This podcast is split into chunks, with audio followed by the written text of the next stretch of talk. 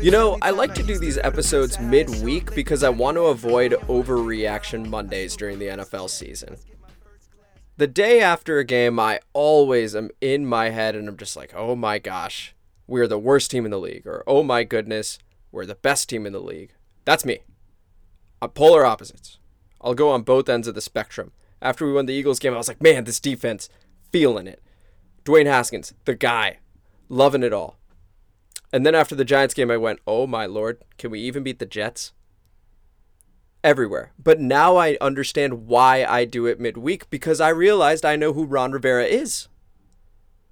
I've not met Ron Rivera, but I know who he is. He's the guy that gets hot at the blackjack table and then ends up losing all his money, or at least that's what happened this past Sunday against the New York Giants. It was a tale of two plays from the two yard line. Play number one. After a nine yard quarterback draw on third and goal from the 11, the New York Giants are up 10 to 3 with 6 18 left in the second quarter. So it's now fourth and goal from the Washington two yard line, and the Giants elect to kick a field goal. They go up 13 to 3. That's play number one. Play number two. We just score a touchdown with 36 seconds left on the clock, and it was an absolutely beautiful throw. Just a dime from Kyle Allen to Cam Sims in the left corner of the end zone. His only catch of the day, I want to say. And it puts us down one. It's 20 to 19. An extra point ties the game. Ron Rivera decides to go for the win. He decides to go for two. And wouldn't you know it, we did not convert. And I remember just being puzzled by the decision because the defense was playing so well and it felt like we were the better team. But looking back, we should have seen this decision coming. For that, let's go back to the second quarter. We're down 13 3 with 111 left on the clock before the half, and it's fourth and nine from the Giants' 45 yard line. We decide to punt, of course. And Tress Way has a punt that is down by Danny Johnson at the one yard line. Absolutely perfect special teams play. Perfect special teams. But a flag comes out. Running into the kicker, five yard penalty. Every coach would decline this, but not Ron Rivera. He decides to accept, and he went for it on fourth and four. Our offense had its struggles, and he decided to go for it on fourth and four. And on that fourth and four, Kyle Allen rolled right, evading a rush, and delivered a 15 yard strike to Dontrelle Inman. Beautiful. Fast forward a bit more, and he throws an absolute dime in the left corner of the end zone again to Logan Thomas with 13 seconds left on the clock. Once again, beautiful. We go into halftime down 13 to 10.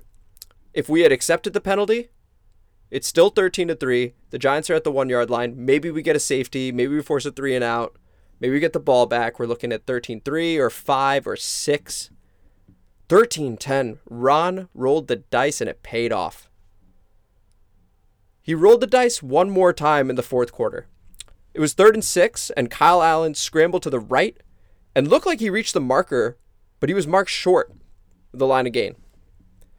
And Ron Rivera decided to challenge that. And it ended up resulting in a first down. We won the challenge. Ron Rivera, Riverboat Ron, won the challenge. And we got that first down instead of a fourth and one that was called on the field. So now you fast forward to the touchdown from Kyle Allen to Cam Sims, 20 to 19. What's one more time?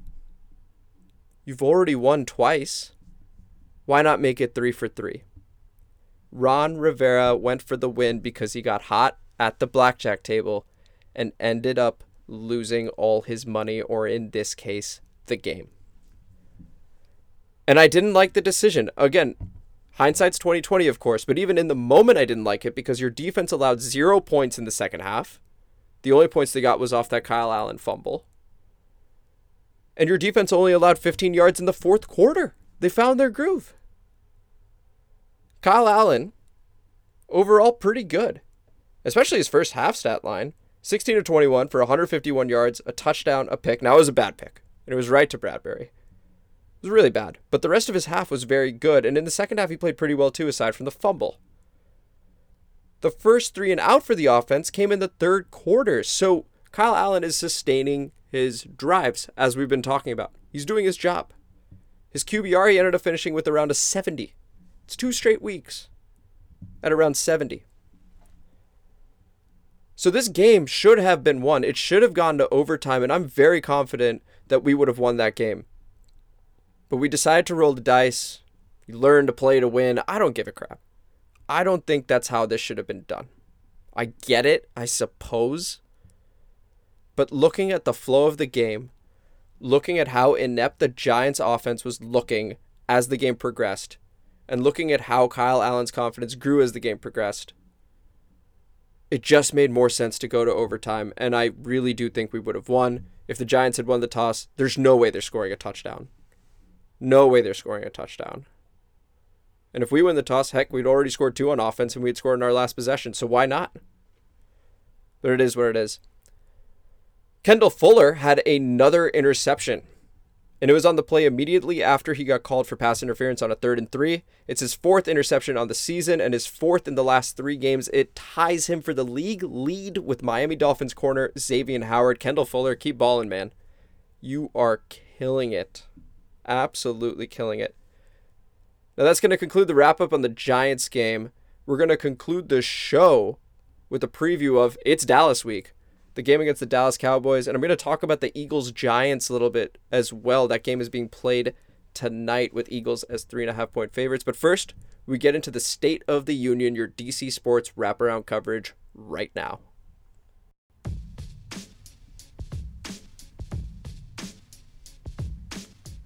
We have the opportunity this week to begin with college basketball, so we are going to begin with it and the Georgetown Hoyas. They are going to be playing 25 regular season games this season, according to CBS Sports reporter Jon Rothstein. They will not, however, be playing in any regular season tournaments. That means no preseason tournaments like against non conference opponents such as Duke and Texas, like we had done last season. They are just going to be playing the regular season games and any postseason games should they make any tournaments there.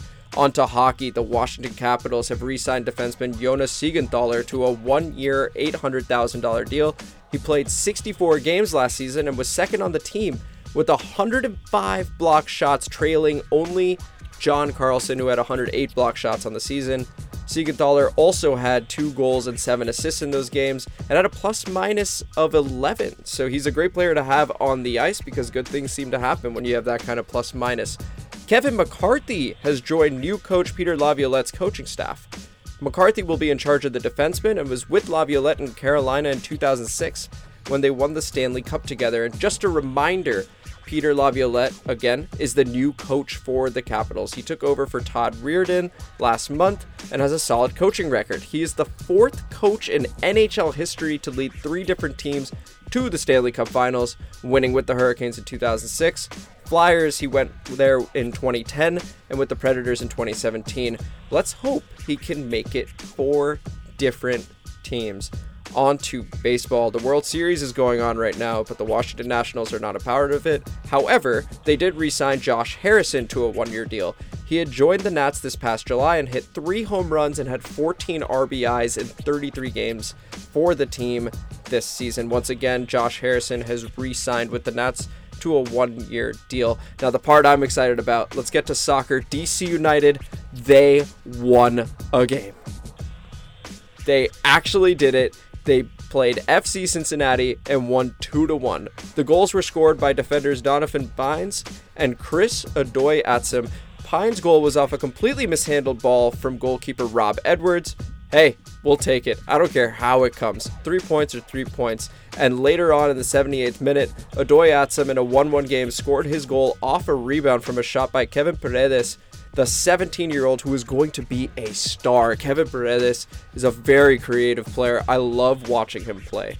Chris Odoi-Atsem, fun fact, went to DeMatha for high school and Maryland for college, so he's DMV through and through, and you love to see when a local guy does well. Up next for DC United, their season continues Saturday versus Atlanta United at 4 p.m. and against Columbus on Wednesday at 8 p.m. Atlanta is in 11th place in the Eastern Conference, and we're only four points back at them, so we could bag a point or even three there and ride the momentum. Columbus, however, is in third place in the Eastern Conference, so maybe tough sledding here. But again, we'll see what happens. DC United finally get three points since coronavirus, so this is huge. Let's see how they do from here. The Washington Spirit. Three players got called up to the U.S. women's national team's October training camp that is currently ongoing through October 28th. Number one, Aubrey Bledsoe, 28 year old, has been with the Spirit for three years now, joining the team in January 2018. She was NWSL Goalkeeper of the Year in 2019. And another fun fact for you she saved a Megan Rapinoe penalty in her career, which is a hell of an accomplishment when you consider that Megan Rapinoe made all her penalties in the World Cup run most recently for the United States. The other players two Ashleys. Number one, Ashley Hatch. The 25 year old has been with the Spirit for three years as well, also joining the team in January 2018.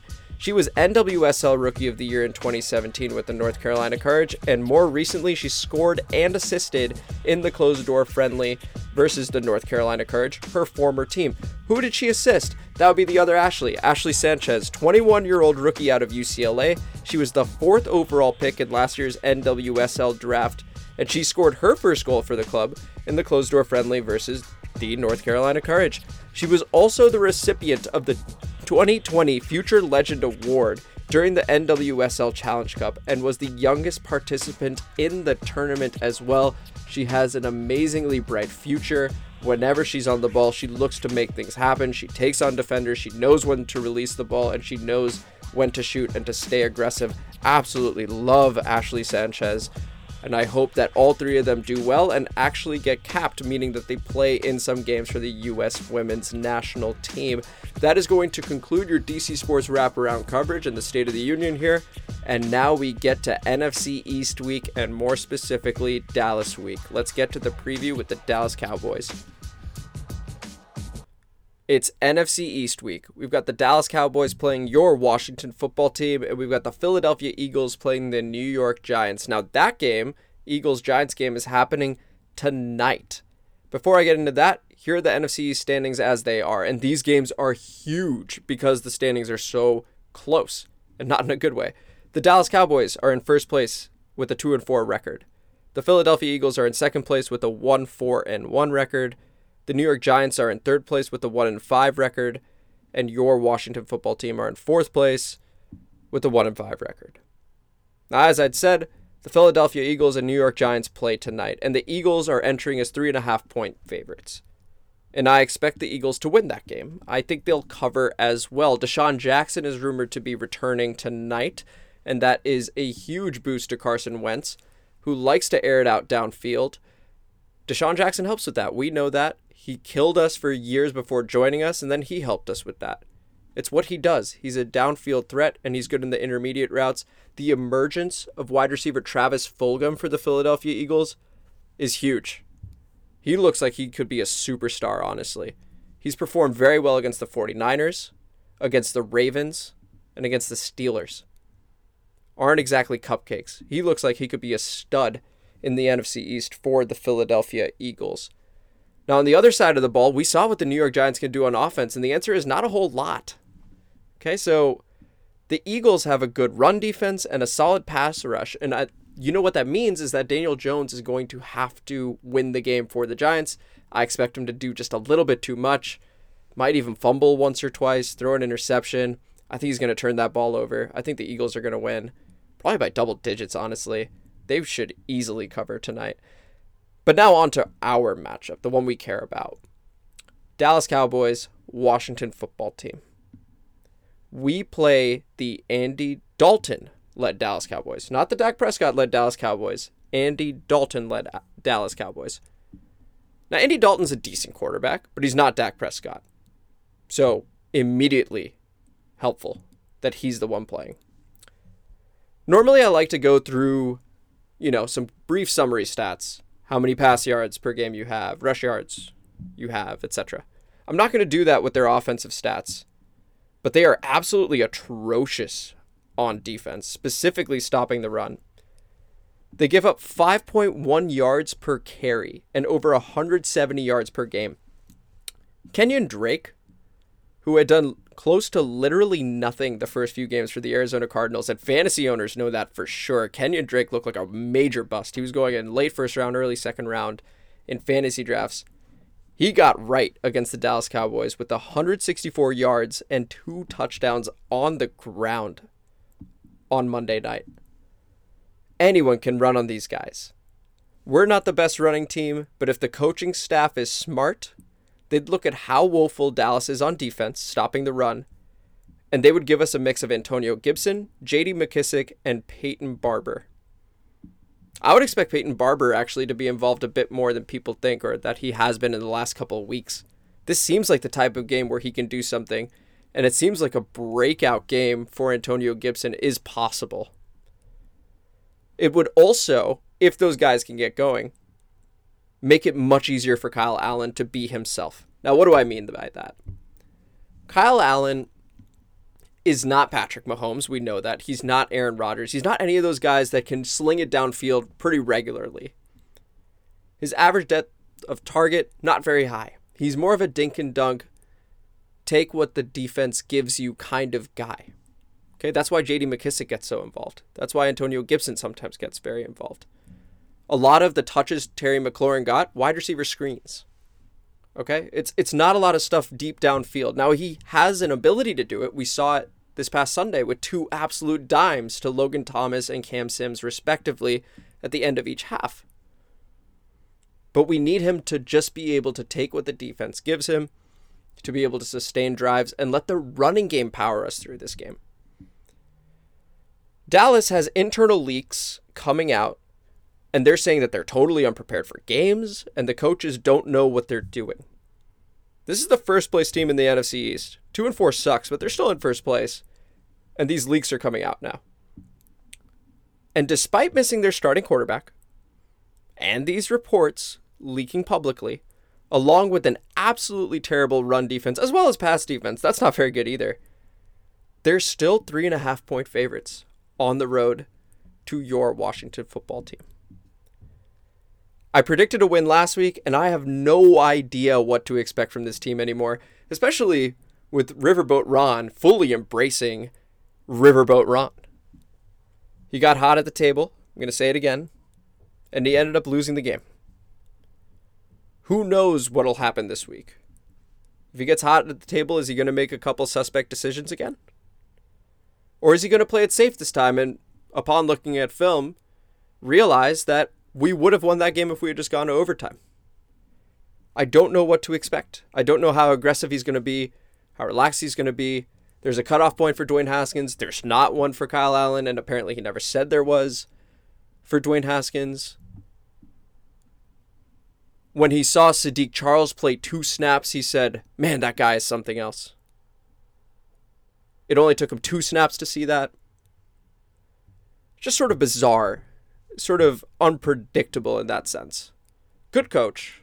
I don't doubt that. But interesting. So it's hard to know what to expect. But if I had to guess, if I had to guess, given everything that's been going down, I would expect a very close game. So I would expect us to cover at the very least, and we did cover last week. I don't know about a win. I am a bit skeptical there. But Dallas is just, oh man, they're a total mess. The more I think about it, my gosh, both teams are just such a mess. I'll be a homer. I'm going to give it to Washington. I'm going to go with the higher scoring game, though. I'm going to say 27 to 24. I'd expect Dustin Hopkins to redeem himself. That was something we didn't even talk about. If he had just made that field goal at the very beginning, maybe we're talking about a 2 and 4 team at the top of the division. Dustin Hopkins to redeem himself. I think Peyton Barber actually is going to score a touchdown, maybe even two. And I expect Kyle Allen to manage the game the way he's supposed to. And that defensive line of ours, I expect them to pressure Andy Dalton. I expect them to be able to stop Zeke Elliott. And I expect Kendall Fuller to just continue his hot streak. Interception number five, book it, coming this Sunday. Once again, I've got the Washington football team winning 27 to 24 over the Dallas Cowboys. That would push them to 2 and 5. would knock Dallas down to 2 and 5. The New York Giants would be 1 and 6 if the Eagles win, and the Eagles will be leading the division at 2 4 and 1. And that's going to conclude this week's episode of District Divided. Once again, I am your host Amit Singh. If you like the podcast, like the episode, please follow it on Twitter and Instagram at District Divided. There's also a Facebook page and group called District Divided. Please join and like respectively. In the meanwhile, it's only one man's time to shine, and his name is Pauly Polo. I spent my whole damn life in the city. Anywhere I go, DC's coming with me. I spent my whole damn life in the city. I can go for broke, but the capital is in me. I spent my whole damn life in the city. Anywhere I go, DC's coming with me. I spent my whole damn life in the city. I can go for broke, but the capital is in me.